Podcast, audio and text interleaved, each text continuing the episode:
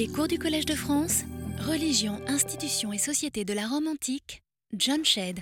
Mesdames, Messieurs, après avoir jeté un regard sur les différents types de bûchers attestés à travers le monde romain, du plus luxueux jusqu'à la simple ère de crémation, nous avons évoqué la question du nombre relatif de crémation et d'inhumation pour constater que même à l'époque à laquelle la crémation était le, le mode euh, très pratiqué, disons, en Italie comme ailleurs, eh bien, elle n'était jamais le seul mode d'enterrement pratiqué. Il y avait toujours au moins autant, ou en tout cas un nombre considérable d'inhumations. Une tombe de Sarsina, en Italie du Nord, nous a donné aussi l'occasion pour jeter un regard sur les cénotaphes, les tombeaux vides et les petits problèmes qui pouvaient poser du point de vue du rite, si on ramenait un corps, par exemple.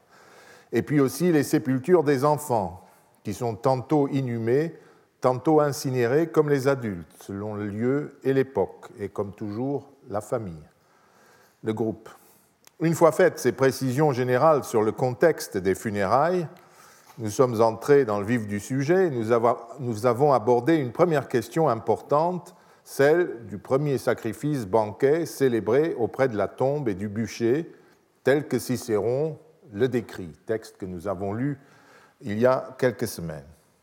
Les restes de ce partage sacrificiel sont difficiles à attribuer à la part du défunt ou de la famille endeuillée étant entendu que la part de la divinité qui est Cérès chez Cicéron ne peut pas être retrouvée puisqu'il s'agissait en principe d'organes sanglants, du moins en Italie. Nous avons conclu que même s'il n'était pas question de vouloir retrouver en détail les rites décrits par Cicéron dans les tombes d'Italie ou des provinces, ou même à Rome dans des sépultures postérieures de plusieurs générations, parce que ces rites évoluent dans, leur modalité, dans les modes de, de pratique, eh bien, malgré tout cela, la structure du service funéraire tel qu'il le décrit et qui est recoupée par un certain nombre d'autres textes, nous l'avons vu, peut offrir un cadre pour penser, pour analyser les rites relevés par les fouilles. Ceci malgré les évidentes variations dans le détail en fonction du lieu et de l'espace. Nous pouvons en revanche supposer que sur le fond, les rites funéraires ne changeaient pas. Au cours des cérémonies exécutées auprès du bûcher, il s'agissait pour la famille endeuillée de se séparer de la mort et de son défunt ou de sa défunte pour être en mesure de revenir à la condition de vivant. Et apparemment, cette séparation s'énonçait et s'instituait par des rites alimentaires. Nous verrons par la suite que la référence à l'alimentation et à la commensalité revient jusqu'au IVe siècle au moins, de notre ère, au moins dans les rites funéraires. C'est pourquoi le modèle de Cicéron, même momentané et socialement déterminé, livre la structure générale du rite de séparation qui est réalisé au cours des funérailles. Il s'agirait donc d'un sacrifice banquet commun, pour le premier sacrifice, entre une divinité, Cérès chez Cicéron, il peut s'agir d'une autre divinité dans d'autres contextes, nous ne savons pas, le défunt ou la défunte, et enfin, troisième partenaire, la famille endeuillée, qui tous les trois mangent séparés, mais un même aliment, mettons, cette des parts de cette fameuse truie euh, Praikida dont nous parlent les textes de l'époque euh, de la fin de la République. Que pouvons-nous faire maintenant de cette trame rituelle sur le terrain? Aucun lieu aménagé pour le culte d'une divinité n'a été découvert dans une nécropole, ni pour Cérès, ni pour d'autres divinités. Le temple d'une Vénus libitina, d'une Vénus libitina, une Vénus des morts qui aurait existé dans la grande nécropole de la Rome républicaine sur l'Esquilin n'est qu'une illusion.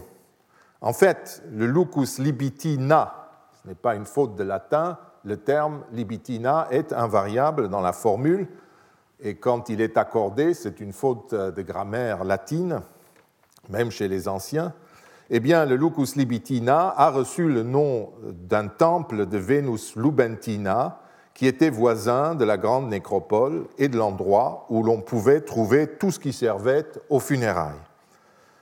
Et ce temple de Vénus Lubentina n'a rien à voir avec la nécropole, c'est juste une voisine. De la même que la monnaie de Rome, moneta, notre terme de monnaie, vient du fait que le premier atelier de frappe monétaire se trouvait sur le deuxième sommet du Capitole, l'Arx, la citadelle, auprès du temple de Juno Moneta. Et c'est ainsi qu'on appelait Moneta l'atelier de frappe des monnaies et leurs produits. En d'autres termes, il n'existait aucun lien fonctionnel entre le temple de cette divinité, de cette Vénus Lubentina, favorable, et la nécropole. L'attribution au culte funéraire d'un autel des dix parentes à Aquilée, ou à Vérone aussi, en un endroit particulier de la nécropole où seraient célébrés tous les rites funéraires, est également une erreur. D'abord, il ne se trouve pas au milieu des tombes, et puis il suffit de voir les dédicaces de Vérone aux dix parentes pour comprendre qu'il ne s'agit pas d'un culte funéraire, mais plutôt d'un culte semblable à celui qu'on offre communément aux dix patries, aux dieux des pères, aux dieux ancestraux. En effet, l'une de ces dédicaces euh, de Vérone est faite, c'est la première à gauche, est faite pro saluté, pour le salut d'une personne. Une autre est posée par un personnage avec les siens sur l'ordre imperio posuit hein, des dieux en question. Un autre encore est un ex voto, et une cinquième inscription est la dédicace d'un portique aux dieux ancestraux augustes. Toutes ces relations entre, avec des vivants, si vous voulez, avec la vie cultuelle banale de Vérone, seraient impossibles s'il s'agissait des dix parentum, ce qui est tout à fait autre chose, des dieux des ancêtres, c'est-à-dire les mânes des ancêtres, qui sont des divinités d'en bas que les mortels ne peuvent pas fréquenter. Avec les dieux d'en bas, il n'y a que des relations de refus de communiquer. L'Holocauste, par exemple, où on brûle la victime offerte entièrement sans participer. Il y a des mythes qui racontent comment un jour les Romains ont mangé de la viande de taureau euh, destinée à Dispater, le dieu des enfers. Et à partir de ce moment-là, il y a eu une sorte d'épidémie dans la mesure où toutes les femmes sont devenues stériles les Romains mouraient, ils devenaient des sujets de dispater en s'éteignant. Et il a fallu des jeux pour remettre les choses en place. Donc il est impensable qu'un euh, culte de ce type ait pu avoir lieu. Il s'agit, avec les dix parentes, d'une appellation, ou celle que vous trouvez sur l'autel que, je vous ai montré euh, il y a un instant, euh, il s'agit euh, d'un... Ah, ça va mal. Faut pas jouer. Ça va mal. Je reviens en arrière.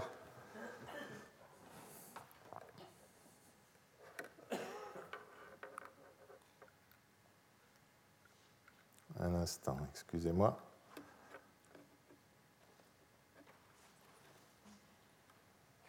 Vraiment pas.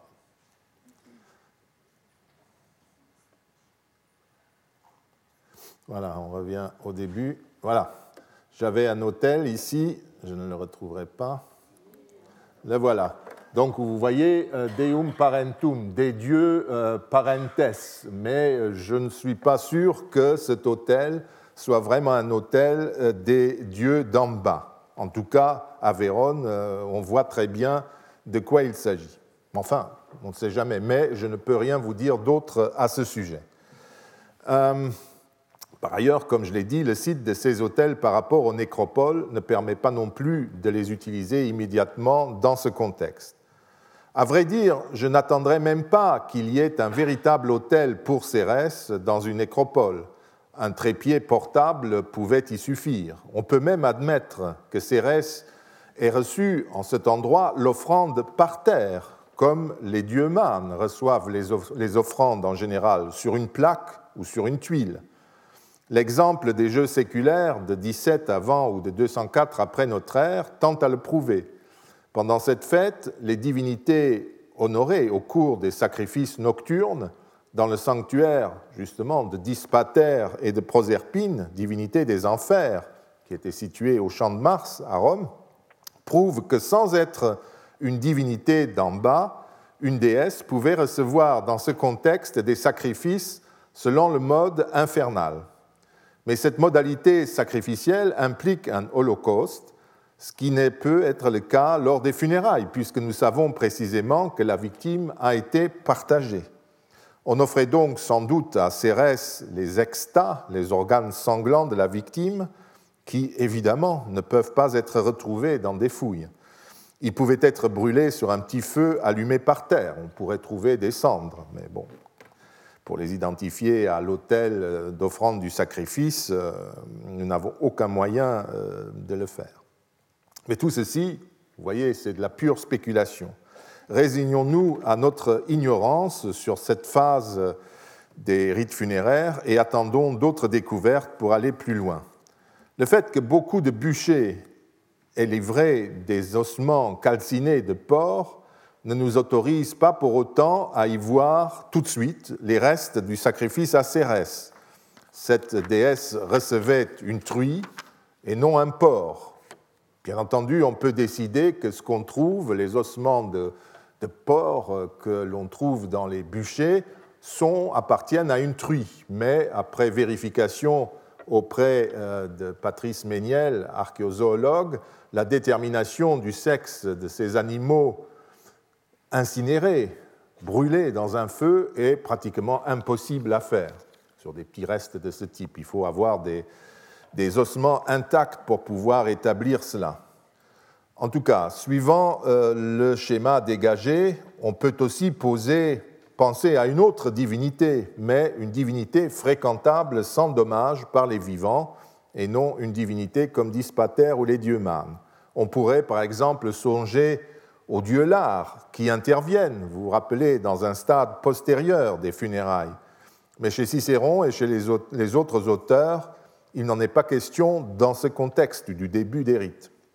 Comme je l'ai dit, l'attitude la plus sage consiste à se résigner à l'ignorance en considérant que le porc est l'une des victimes domestiques les plus fréquentes et qui est notamment utilisée pour des purifications. Et on peut s'y attendre, pourquoi pas? Plus importante que la viande porcine est peut-être l'attestation du partage sacrificiel comme premier acte des funérailles. La déesse nous échappant sur le terrain, nous pouvons nous tourner vers le troisième partenaire du banquet célébré autour du bûcher, la famille en deuil, et rechercher ses relations avec le défunt telles que les restes du bûcher peuvent la décrire. Un premier élément est offert par certains fragments alimentaires. Un premier indice a déjà été cité quand nous parlions des végétaux dont les restes calcinés étaient découverts dans les cendres du boucher. À Folquemont, dans la Moselle, Véronique Materne a identifié trois types de végétaux dans les cendres calcinées, dans les restes calcinés des végétaux. Des végétaux non consommables, des fruits entièrement calcinés, et enfin des noyaux d'olive et des fragments d'épicarpe de noisettes. Elle propose de considérer ces dernières comme des restes du banquet des célébrants, qui ont ensuite été jetés dans le feu, parce qu'il est évident que l'offrande aux défunts était déposée telle qu'elle sur le bûcher. On ne lui décortiquait pas les noix ou les noisettes. Et donc, les gens qui étaient autour, euh, à la fin, jetaient leurs euh, déchets, si vous voulez, dans le feu, pour que tout soit brûlé ensemble. Les vases issus du bûcher permettent de continuer cette enquête sur cette ligne. Ces vases sont majoritairement des vases à nourriture, comme l'ont constaté Frédéric Blaiseau dans le Midi de la Gaule et Michel Polfer à Cette-Fontaine chez les, Trévires.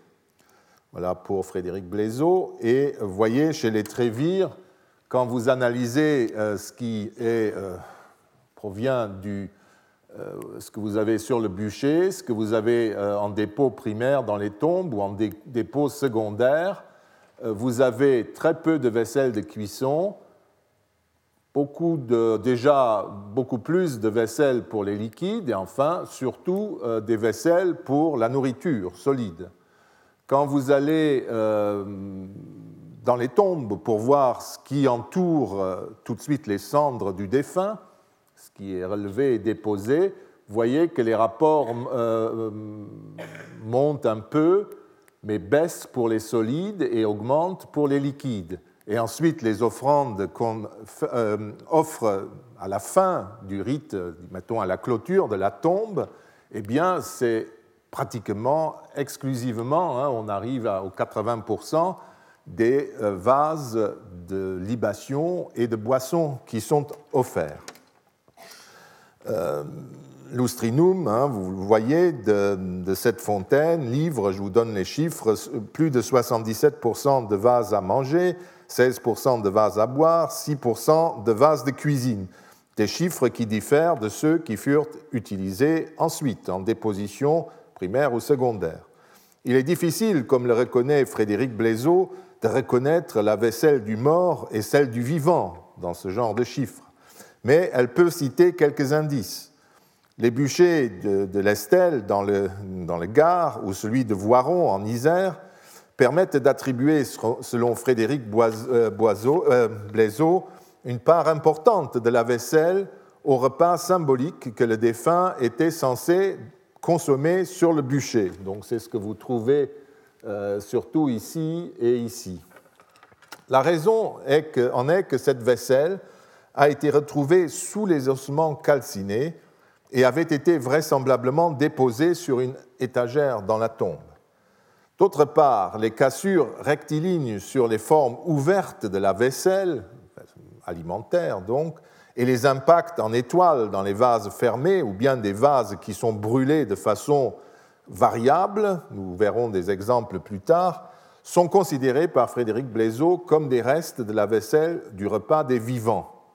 Les mutilations proviendraient du fait que les banqueteurs les auraient jetés dans le feu après les avoir utilisés, un peu comme les, écorces de noisettes ou les épicarpes de, noisettes. Nous, aurions, nous, aurons à parler encore du bris de vaisselle dans la suite et nous acceptons pour l'heure la proposition de Frédéric Blaiseau qui est partagée par de nombreux collègues. Je ne suis pas certain en revanche que les autres porcs calcinés témoignent forcément du banquet des vivants parce que le défunt aurait reçu quant à lui le sang de la victime. C'est une idée qu'on trouve dans certaines publications, où maintenant on attribue la truie uniquement, ou le porc uniquement, à la famille endeuillée. Cette déduction euh, provient d'une euh, glose de Donat à la comédie euh, Les Adelphes de Terence, dans laquelle l'érudit définit le silicernium, un vieux terme euh, de l'époque républicaine, comme un repas strictement réservé aux morts. Quand j'ai utilisé ce texte en 1978 dans l'étude publiée en 1984, je l'ai déjà cité, j'ai considéré que cette définition se rapportait au banquet du bûcher, donc au sacrifice de la porca praesentanea. Ainsi interprété, le document contredit les textes de Cicéron et de Festus sur ce rite. Donc pas de partage. Mais je suis aussi euh, aujourd'hui convaincu que je me suis laissé induire en erreur. Le de silicernium, nous, en avons, nous avons en, effet une autre définition euh, faite par Paul Diacre, qui joue avec les mêmes éléments lexicaux, le silence, silicernium, et kernere, voir mais demeure relativement vague. Elle ne nous rend donc euh, guère service, euh, parce que c'est des purs jeux étymologiques, ça ne veut pas dire qu'on ne touche pas ces repas. La note de, de, Donna, en revanche, est très claire si on l'examine de près. Que dit-elle? Le sinicernium est un repas, kena, kernere, que l'on apporte au dieu Man parce qu'il le discerne en silence, silentes kernunt, en quelque sorte. Autrement dit, parce que les ombres le possèdent, ou bien que ceux qui apportent ces offrandes les regardent seulement et n'y goûtent pas, voyez, c'est euh, regarder en silence, veut dire ne pas les toucher pour les vivants, ou alors les morts les regardent juste et ils sont silencieux parce qu'évidemment ils sont morts. C'est cela les, jeux de mots. Car celui qui aura mangé ou bu les substances qui sont offertes à ceux d'en bas est souillé. Le texte établit sans la moindre ambiguïté un fait constant du domaine funéraire. Les vivants ne sauraient manger des aliments destinés à ceux d'en bas, aux défunts. Cette commensalité les rendrait semblables à ceux-ci, ils seraient souillés et devraient donc parcourir tout un trajet rituel pour revenir en quelque sorte à la vie. Or, de quel aliment funèbre s'agit-il dans ces textes? C'est un repas, un banquet, une kéna, certes, mais si on lit de près le passage, on constate que ce repas appartient à une autre phase des funérailles, ou bien tout simplement aux cérémonies annuelles de commémoration. Car Donat écrit que ce repas est apporté au dieu mâne. Hein, le, terme euh, c'est au tout début. Infertur dis manibus, on l'offre au dieu mâne. En principe, ce repas ne peut donc pas être le même que celui qui est offert au défunt sur son bûcher, puisque ce dernier n'est pas encore, à ce moment-là, l'un des dieux mânes, une fraction des deux mânes. Il accède à ce stade, à ce statut, seulement après l'inhumation et la période des huit jours, une fois que tous les rites sont accomplis et que la terre est sur l'os. Vous vous rappelez les, phrases de Cicéron. Ainsi interprété, le texte ne pose plus aucun problème, puisque les repas offerts aux mânes ne peuvent effectivement être partagés avec, par personne. Et donc il n'y a aucune raison de rapprocher ce qui est dans ce texte de la première phase du sacrifice et d'imaginer je ne sais pas quel partage où le mort recevrait juste le sang, parce qu'on dit aussi que les dieux mânes aiment le sang, et que les vivants, eh bien, ils mangeraient le reste du cochon. C'est plus complexe. Nous ne devrions donc plus nous servir de ce texte pour tenter de comprendre les rites qui se déroulent avant la crémation, et je fais amende honorable pour mes péchés du passé.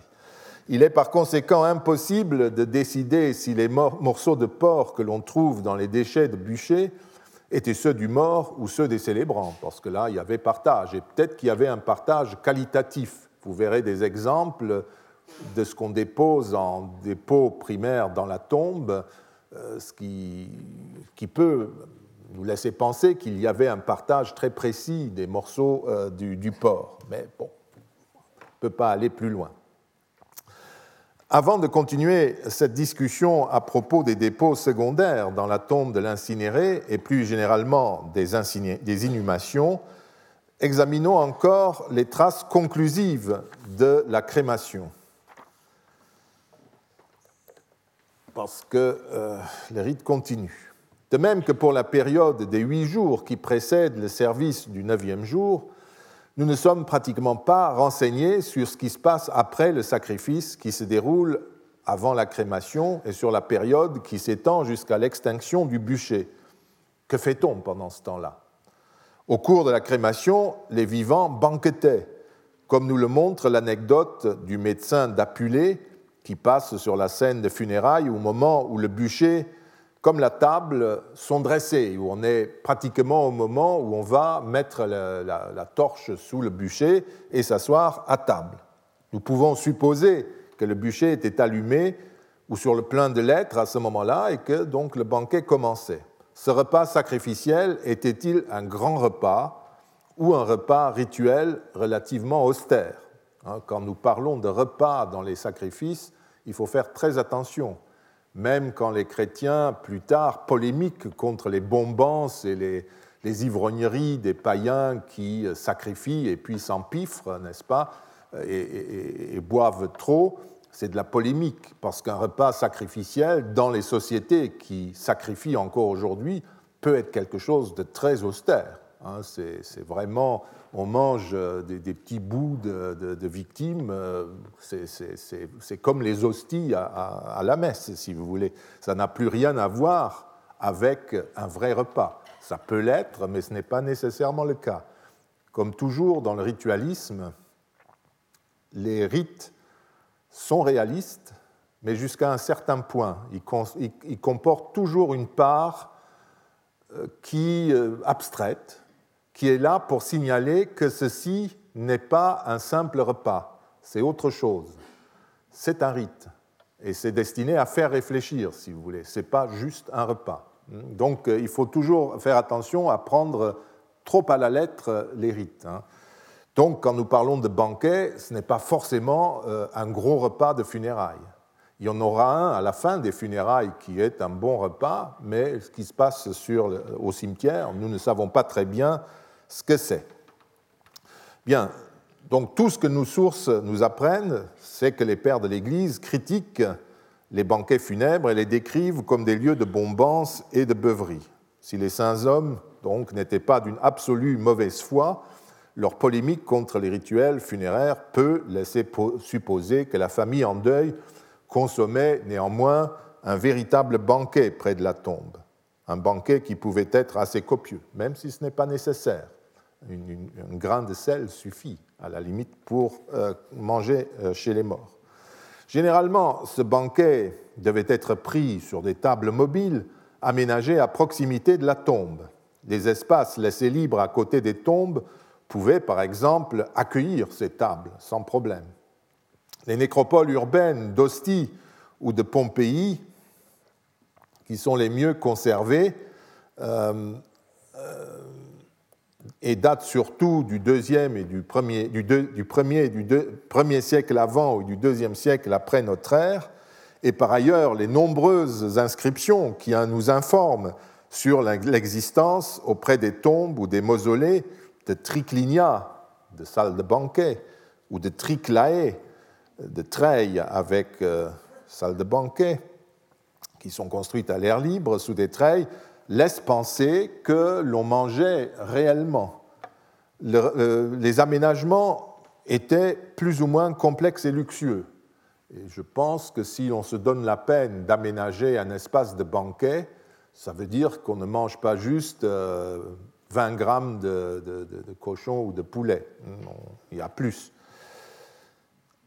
Le remarquable mausolée des Pélaghi de, Rome, telle que l'inscription que nous avons déjà vue le décrit, était euh, l'avons déjà lu, était inscrit dans, un espace, areola, euh, et deux portiques en forme de gamma, c'est-à-dire à, angle droit des deux côtés du monument. Hein, coherenti aerola duabus in gamma porticibus, des portiques en gamma, hein, forme d'angle droit. Euh, au-dessus du monument, donc au-dessus de, la, tombe, était aménagée une pièce, une terrasse et un triclinium, superposito étant construit au-dessus une pièce, un solarium, une euh, chambre qui s'ouvrait, ouverte, et un triclinium. Donc vous voyez que ces tombeaux étaient quelque chose de très complexe. Et ce type de monument est effectivement euh, attesté euh, comme ici, euh, à Ostie, n'est-ce pas, dans ce mausolée, vous voyez que vous avez la tombe et, tout l'aménagement, et puis ici monte un escalier vers une pièce qui est située ici, ou encore ici. si j'arrive à faire avancer la chose, là vous voyez très bien l'escalier qui monte. Hein. ça, entre autres, c'est une cuisine qui est dans le tombeau. On en parlera tout à l'heure. Donc à Ostie, comme à Pompéi,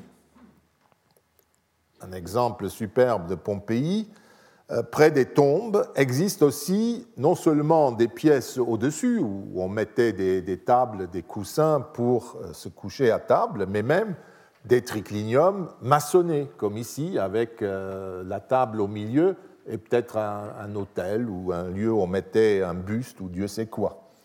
En Provence, dans la nécropole méridionale d'Aix, en Provence, Nourianine a identifié une construction du même type, construite sur des poteaux autour de la tombe. C'est là que vous voyez les progrès de l'archéologie, parce que vous avez une tombe avec ses, limites. Là aussi, il y avait soit des plantations ou des murs, et vous voyez quatre poteaux inexplicables, ce pas des poteaux de bûcher. On, voyait, on voit aussi une petite coloration différente, et les archéologues proposent de voir une structure au-dessus où on pouvait dîner, prendre le repas des funérailles. Des treilles, en revanche, des triclae ou tricliae, euh, témoignent, par exemple, l'inscription dressée dans l'ère funéraire de Claudia Semne, cette dame divinisée hein, dont nous avons parlé, via Piarum. Euh, son jardin funéraire, pouvez le lire, Hortus, comportait des tricliae, hmm, euh, c'est ici, des tricliae, une petite vigne, un puits et les deux chapelles avec les statues euh, de Claudia Semna en forme de, dieu, de déesse, etc., en Vénus sans doute ou des choses de ce genre.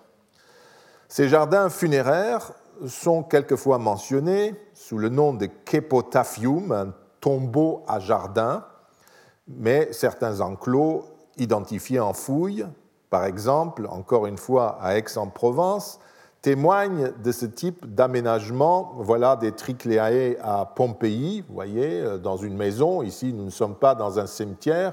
Il faut vous représenter euh, la triclia d'Aix-en-Provence un peu comme cela. Vous avez les quatre colonnes et puis il devait y avoir euh, cet aménagement. Et puis sur les fouilles même, vous pouvez avoir, comme ici encore à Aix, euh, un aménagement avec des fosses à plantation, euh, car elles étaient vides euh, d'ossements. Hein. Vous avez l'enclos ici, une tombe, et vous avez des différentes fosses qui, d'après Nourianine et ses collègues, sont à identifier comme des tranchées de plantation d'arbustes ou de, plantes quelconques. On trouve également, pardon, les tombeaux collectifs, ou bien plus luxueux, qui sont décrits sur les inscriptions, comme celles que je vous ai montrées, bénéficient aussi souvent de cuisines qui servent à la préparation des repas, en tout cas pour les vivants. Euh, par exemple, pour être sûr, nous regardons de nouveau dans le corpus des inscriptions et sur la Via Salaria, dans un columbarium, un pigeonnier, qui sont ces très grandes tombes collectives avec des niches pour les urnes, il y a une belle inscription qui dit euh, son commun, la cuisine, le puits et le chemin vers la triclia. Là, vous avez toute la batterie, n'est-ce pas? La triclia, la treille avec, euh, pour abriter les lits de table et les tables pour manger à l'air libre. Et vous avez un chemin vers cette triclia qui est commune, et puis une cuisine et un puits pour préparer les aliments. On trouve également, comme dans la nécropole de la, de la, Labre à Châteauneuf-du-Rhône, à côté des tombes, n'est-ce pas Vous voyez, le four est ici et la nécropole est là. Vous trouvez un four avec des charbons de, bois. Et moi-même, j'ai trouvé le long de la Via Campana à Rome euh, à 6000 de Rome, euh, un mur euh, du 1er, 2e siècle, plusieurs fois remanié, qui est vraisemblablement une tombe. Et devant, bon, il y a des, restes d'amphores, de, de, vases. Je n'ai pas trouvé d'ossements là, mais bon, c'est comme ça. Et puis un superbe four, un four à pain, d'après les spécialistes, construit avec des briques crues, avec des cendres, et qui servait vraisemblablement à faire la cuisine dans ce tombeau, près de ce tombeau. Vous voyez, ça n'a pas à être maçonné, c'est des, structures éphémères, comme euh, à Châteauneuf-du-Rhône, et euh, ça sert tout à fait euh, à l'objectif qui est de préparer la cuisine funéraire. Dans les nécropoles plus modestes, les vases en céramique commune que l'on peut retrouver dans les fosses de déchets du bûcher peuvent également avoir servi à la préparation du repas des vivants. On prend une grosse un gros plat, on y met un feu et on peut faire la cuisine dedans. La famille en deuil banquette donc pendant que brûle le bûcher, admettons-le comme ça. Des offrandes paraissent être produites au cours de la crémation, comme semble le montrer la constatation de Véronique Materne à propos de certains fruits moins brûlés que d'autres, ou alors c'est euh, coquilles noisettes, mais là, c'est des fruits vraiment brûlés, ce ne sont pas des déchets du repas des vivants. Hmm. Ce sont des fruits dont vous avez les traces soit complètement calcinées et d'autres peu calcinés, dans les mêmes cendres. Et donc on suppose que soit les banqueteurs faisaient régulièrement des offrandes supplémentaires aux morts pendant que le, bûcher brûlait. C'est tout à fait logique, si vous voulez, dans la logique euh, sacrificielle. Ou alors les oustores, les préposés à la crémation, les chauffeurs, si vous voulez, surveillaient le processus et rejetaient dans le feu tout ce qui pouvait euh, rouler ou tomber du bûcher. Combien de temps prenait une telle combustion? Des observations faites en Thaïlande tendent à montrer que les déchets des bûchers à l'air libre sont relativement euh, courts. Le bûcher expérimental construit par euh, Bernard Lambeau et euh, Patrice Méniel, il y en a eu un autre construit à la Madeleine, a toutefois prouvé que les ossements et les autres objets brûlés était accessible seulement 18h30 environ après l'allumage et dans des zones plutôt froides. Donc à Rome, à mon avis, en été, euh, il y a de fortes chances que ça durait au moins deux jours, un jour et demi en tout cas. Autant dire que le bûcher brûlait un peu moins d'une journée ou un peu plus, avec des variations selon sa taille, le bois disponible et le temps. Toute la famille ne restait sans doute pas rassemblée et attablée pendant tout ce temps autour du bûcher, pendant que celui-ci s'effondrait lentement. Après quelques heures, je crois que la plupart des assistants devaient rentrer en laissant sur place quelques membres de la famille et les opérateurs des pompes funèbres. Et le lendemain, sans doute, à une heure fixée, la famille devait revenir pour pratiquer un nouveau rite, celui de l'oscillé Guillaume, la collecte des ossements. Généralement, les ossements sont décrits par les archéologues comme étant assez propres. Quand on les découvre, ils ne sont pas sales. Euh, cette observation est par exemple faite par euh, Frédéric Blaiseau, euh, qui la copie chez d'autres archéologues, enfin qui fait la synthèse. donc, ils étaient lavés par ceux qui les ramassaient.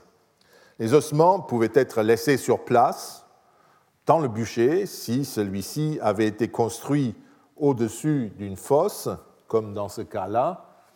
J'attire votre attention sur cette chose-là, qui est, sont en fait des chaussures qui se sont euh, pliées entièrement sous l'effet de la chaleur.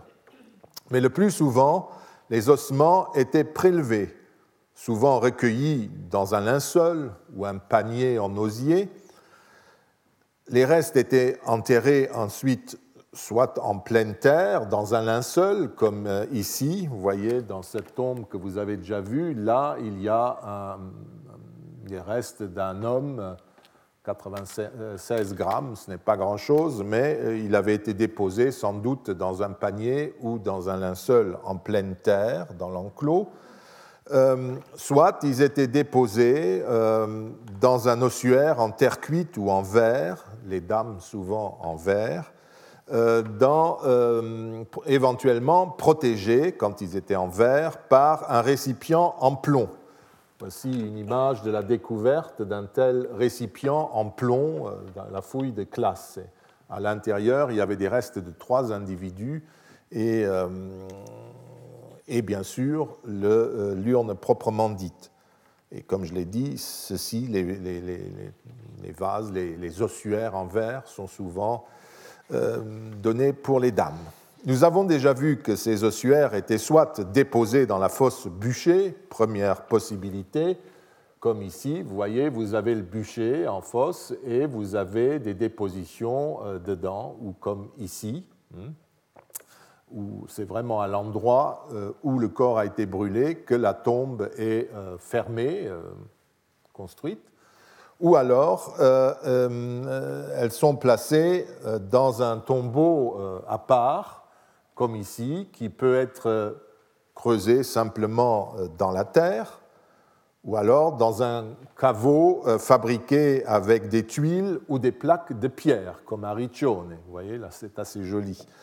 Euh, évidemment, c'est une reconstruction, il est sorti de terre, là, euh, dans un, dans un, musée ou dans une exposition.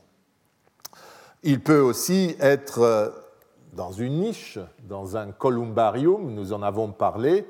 Là, ce sont les columbarii de la banlieue de Rome, sur la Via Appia notamment, qui sont les cimetières des très grandes familles romaines et notamment euh, de la famille impériale, des esclaves affranchis de Livie par exemple, ou de telle ou telle euh, princesse ou telle ou telle branche de la famille impériale. Et vous comprenez pourquoi il faut de la terre sur les ossements, parce que les urnes étaient là, hein. elles n'étaient pas sous terre. Euh, et on peut imaginer que près du bûcher, il devait y avoir des rites d'inhumation euh, d'ossements quand on ramassait euh, les ossa.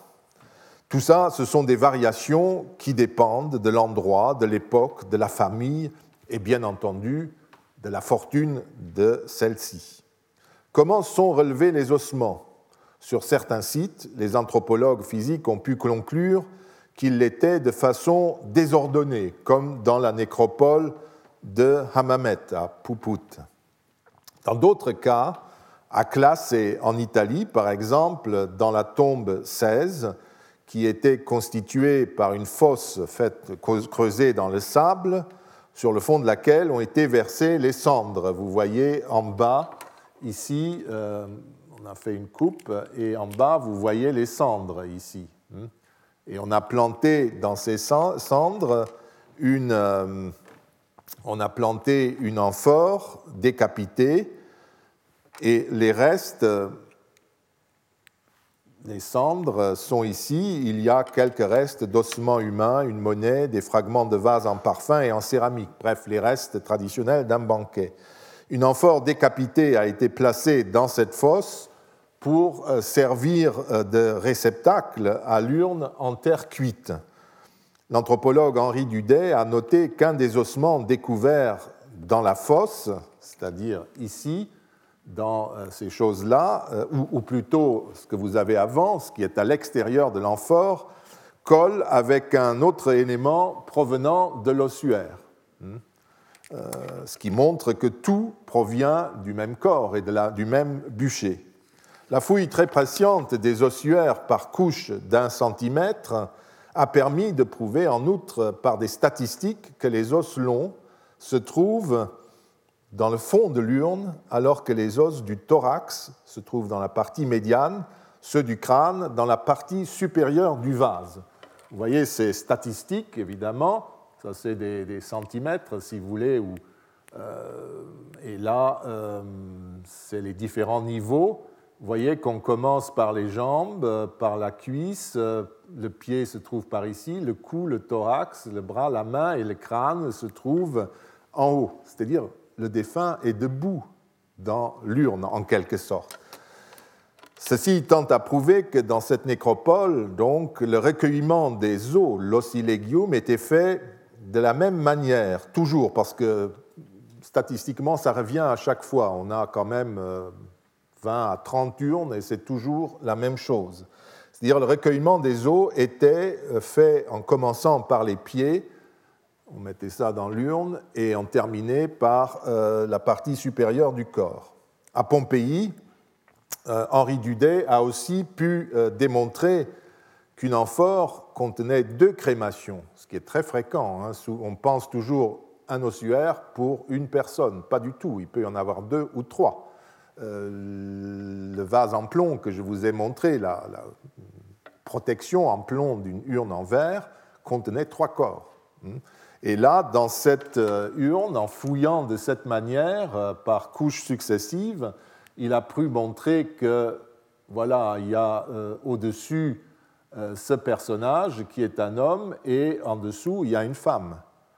Euh, donc il y a eu euh, deux, inhumations, enfin oui, deux inhumations des ossements de dépôt successivement euh, dans la même urne. On a d'abord déposé la femme, et on a d'ailleurs fermé le contenant par un fond, et dans le second temps, on a enlevé ce bouchon pour y déposer les cendres de l'adulte. Les deux dépositions se superposent et ne se mélangent pas. On n'a pas secoué tout cela après, ce qui est d'ailleurs assez normal. Ce genre de constatation n'est pas encore très répandu puisqu'il euh, suppose une fouille fastidieuse des ossuaires qui divise la fouille des restes en niveaux et relève tous les fragments retrouvés et identifiés. La fouille des classes a en effet prouvé que sur un grand nombre d'urnes, c'est bien ce procédé de recueillement des ossements qui est attesté. En tout cas, même s'il est encore trop tôt pour établir des statistiques régionales, nous ne devons pas nous attendre au même type de recueillement des ossements partout. Je vous ai dit qu'à Hammamet, dans la grande nécropole de Poupout, ça semble être fait un peu au hasard. En tout cas, ils n'ont pas trouvé euh, un système pour l'instant. En tout cas, euh, dans ce domaine comme dans d'autres, les coutumes régionales déterminaient les gestes et les structures funéraires. Ainsi, ce graphique qui synthétise, toujours dû à Henri Dudet, qui synthétise la répartition des os dans une fosse bûchée des classes et encore, montre-t-il comment les ossements qui se trouvaient sur le bûcher sont peu à peu tombés au fond de la fosse, ce qui est plutôt le boustum, si vous voulez, le, bûcher fosse, le tombeau euh, bûcher. Dans la nécropole de Poupout, en revanche, certaines tombes contenaient des corps dont les os ont été très fortement brûlés. Là, euh, on peut faire ce genre d'observation parce que euh, les eaux sont brûlées, mais euh, normalement, c'est-à-dire c'est des bûchers à ciel ouvert qui brûlent, mais pas jusqu'au point, quand c'est du bois, n'est-ce pas, c'est pas des, fours avec ventilation et, gaz ou Dieu sait quoi. on peut encore étudier, mais dans la nécropole de Puput, en revanche, certaines tombes contenaient des corps dont les os ont été très fortement brûlés mais il se trouvait pour certains toujours en parfaite connexion anatomique. C'est-à-dire c'est des tombes du type Poustum où on est enterré dans son bûcher, on ne touche pas après. Je vous en ai montré une tout à l'heure à classer. Et Henri Dudet explique ce fait par la nature de ces bûchers. Au lieu d'être des piles de bois sur lesquelles on posait le corps, on incinérait à Poupout dans un bûcher qui ressemblait plutôt à la meule d'un charbonnier. Alors là, la température était beaucoup plus élevée et euh, détruisait presque entièrement les ossements. Donc d'autres modes de bûcher suivant d'autres régions. Une autre question doit encore être évoquée à propos des ossements provenant des crémations. C'est un problème dont les sources écrites ne disent mot et qui a été progressivement révélé par l'archéologie funéraire. C'est uniquement en fouillant qu'on a trouvé cette question. Et pour l'instant, on réfléchit. D'après les évaluations courantes d'aujourd'hui, hein, des, observations empiriques, la crémation d'un adulte produit en moyenne autour de 1800 grammes d'ossements incinérés. Or, même s'il arrive qu'on trouve des crémations relativement importantes dans certaines tombes, et même si l'on réduit cette masse osseuse à laquelle il faudrait s'attendre à 1000 grammes, la règle consiste plutôt dans une quantité très réduite de restes. C'est notamment là qu'on a commencé à, euh, à, la Madeleine à remarquer ce phénomène. Sans parler d'un cas extrême comme la sépulture 3381 de Nîmes, qui ne contient, contient qu'un os humain et un os animal, là c'est minimaliste, nous, nous pouvons citer les relevés de Frédéric Blaiseau et de ses collaborateurs.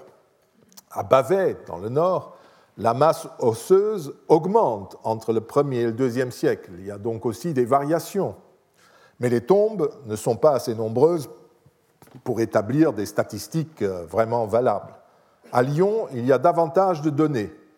Dans la nécropole de la rue de l'Océan, que vous connaissez maintenant, la moitié des dépôts oscillent entre 400 et 600 grammes. Mais dans certaines tombes, ça c'est euh, moyenne, hein, mais dans certaines tombes, le poids s'établit entre 50 et 200 grammes. Pour les ossuaires, la moyenne se situe entre 500 et 600 grammes. En outre, comme à Bavet, la masse osseuse augmente avec le temps entre le troisième quart du premier siècle de notre ère et la fin du deuxième et le début du troisième siècle. Pour le Languedoc, en revanche, les données sont euh, trop réduites. Elles attestent en tout cas une moyenne pour les dépôts d'adultes de 470 grammes, mais la moitié des dépôts est inférieure à 400 grammes. Une grande différence existe d'autre part entre l'époque augustéenne, où les dépôts comprennent moins de 300 grammes, avec une valeur moyenne de 85, et l'époque postérieure. D'après Frédéric Blaiseau et ses collègues, cet écart s'explique par la permanence des pratiques des deuxième et premier siècles avant notre ère en Languedoc oriental et dans la basse vallée du Rhône, qui déposent peu d'ossements, en moyenne entre 8 grammes et 190 grammes. Les mêmes données valent pour l'Auvergne au deuxième siècle avant notre ère, vers les 33 grammes. À partir de la fin du premier siècle de notre ère, les dépôts languedociens oscillent entre 120 et 2000 grammes, avec une moyenne de 920 grammes, la moitié se situant au-dessus de 500 grammes. Donc il y a une claire augmentation. Dans la nécropole de la Madeleine, en pays Trévire, les ossements diminuent au cours de la fin de l'époque gauloise, au point qu'au début de l'époque euh, augustéenne, les trois quarts des ossements recueillis manquent dans les tombes. Comme les corps des défunts semblent avoir été exposés en plein air pendant un temps assez relativement long avant la crémation, et que dans la région les bûchers découverts attestent que la collecte était faite soigneusement, les auteurs de ces fouilles pensent que les rites les soumettaient aux quatre éléments, l'air, le feu, la terre et l'eau. Donc ils auraient jeté une partie plus ou moins importante des ossements dans, dans un cours d'eau à côté. Il reste que cette pratique n'a pas été démontrée, et elle peut d'ailleurs difficilement l'être, et que l'exposition préalable, qui est effectivement attestée chez les Rèmes, près de Reims, et chez les Trévires, ne l'est pas ailleurs, alors que les mêmes fluctuations ou la même disparition des ossements est attestée. Où sont passés les os C'est ça qui est étonnant. Enfin, dans chaque nécropole, il y avait des dépôts qui approchaient des valeurs attendues et dont il faudrait expliquer alors la présence. Alors pourquoi dans certaines tombes a-t-on 2000 grammes d'ossements d'un seul individu? Ce qui est en gros euh, ce qui, à quoi il faut euh, s'attendre.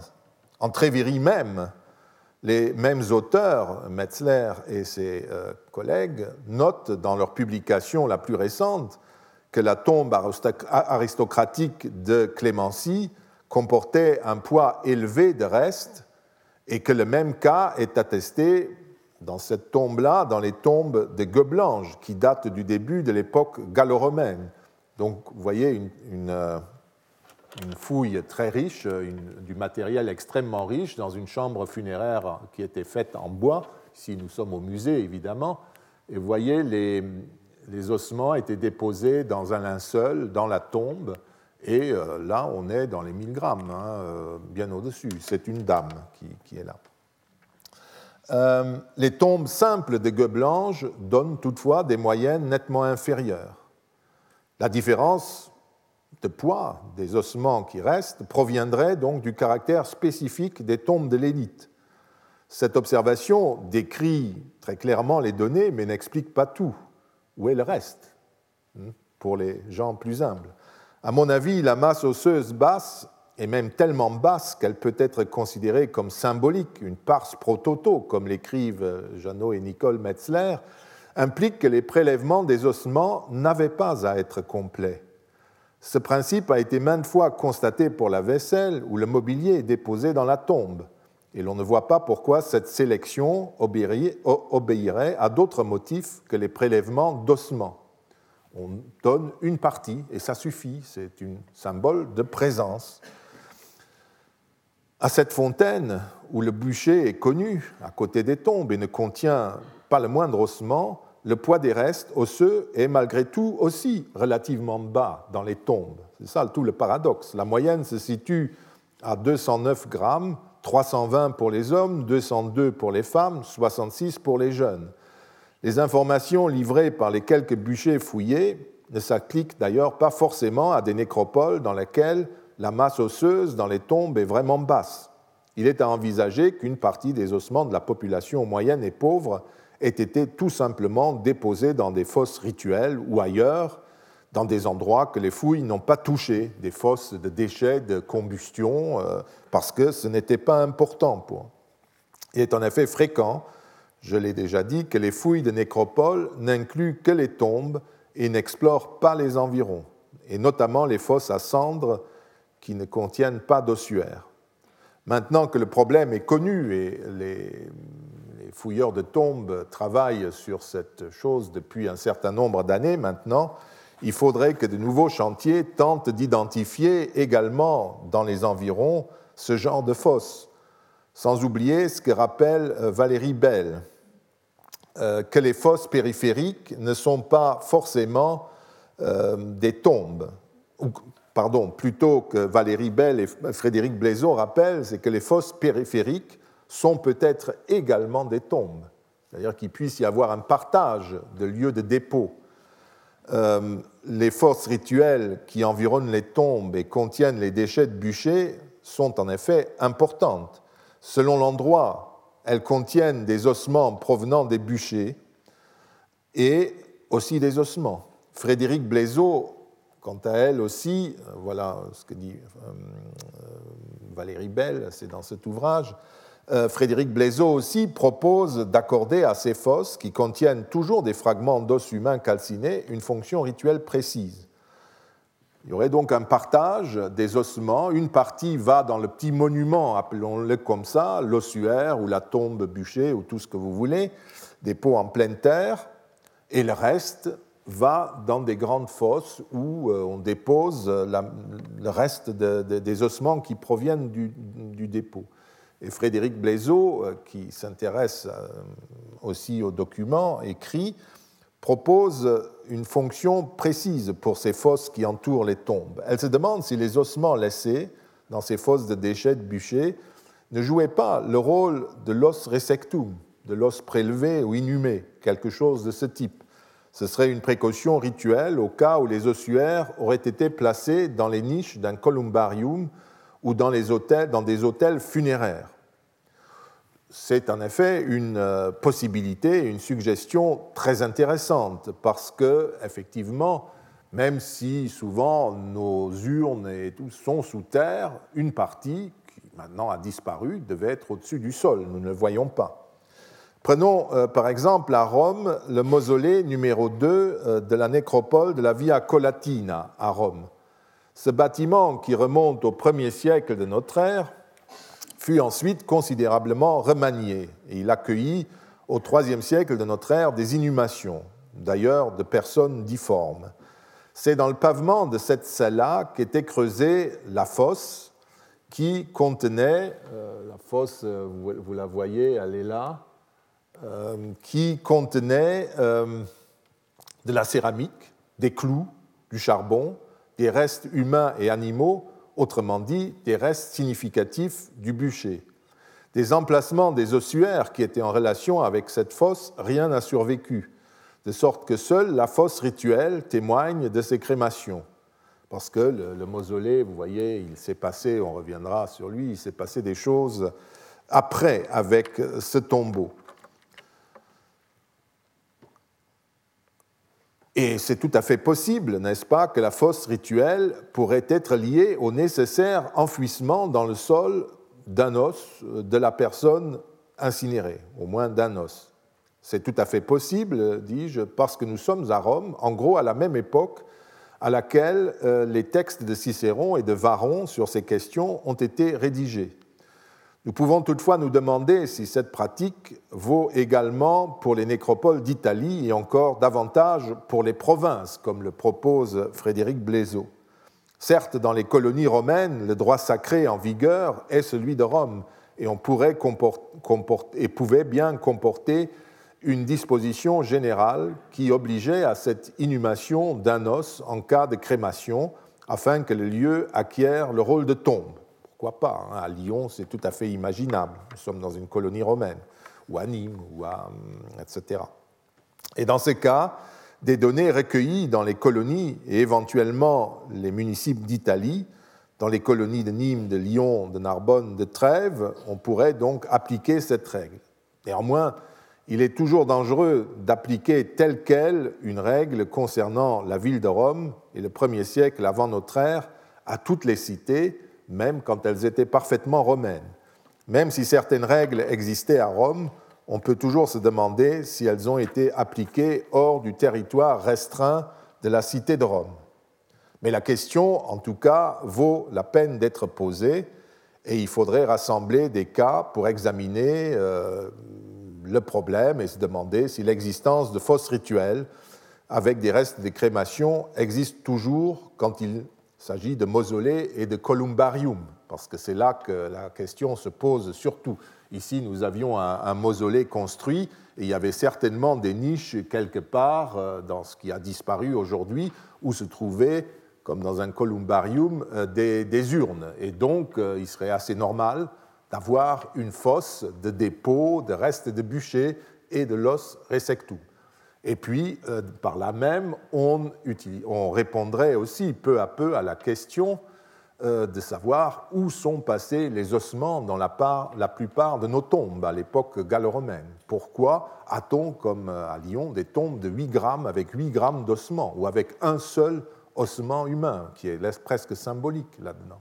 Donc, euh, on, a un problème là, révélé par l'archéologie, et qui pour l'instant n'est pas résolu parce qu'il y a encore trop peu de fouilles correctes de nécropoles qui regardent, qui examinent et établissent surtout la preuve scientifique de, ce qui est avancé, n'est-ce pas, pour qu'on puisse raisonner dessus. Mais dans les, dix années à venir, certainement, on pourra avoir une réponse à cette question. La seule chose que, à la limite, où je reste sceptique, c'est qu'on ait pu euh, brancher euh, là-dessus des réflexions de type métaphysique, comme euh, les quatre éléments où les corps passeraient. Parce que je dis, c'est un, phénomène général dans le monde occidental. Il manque toujours une grande partie des ossements du bûcher, qui se trouvent sans doute ailleurs, mais nous ne pouvons pas savoir pourquoi.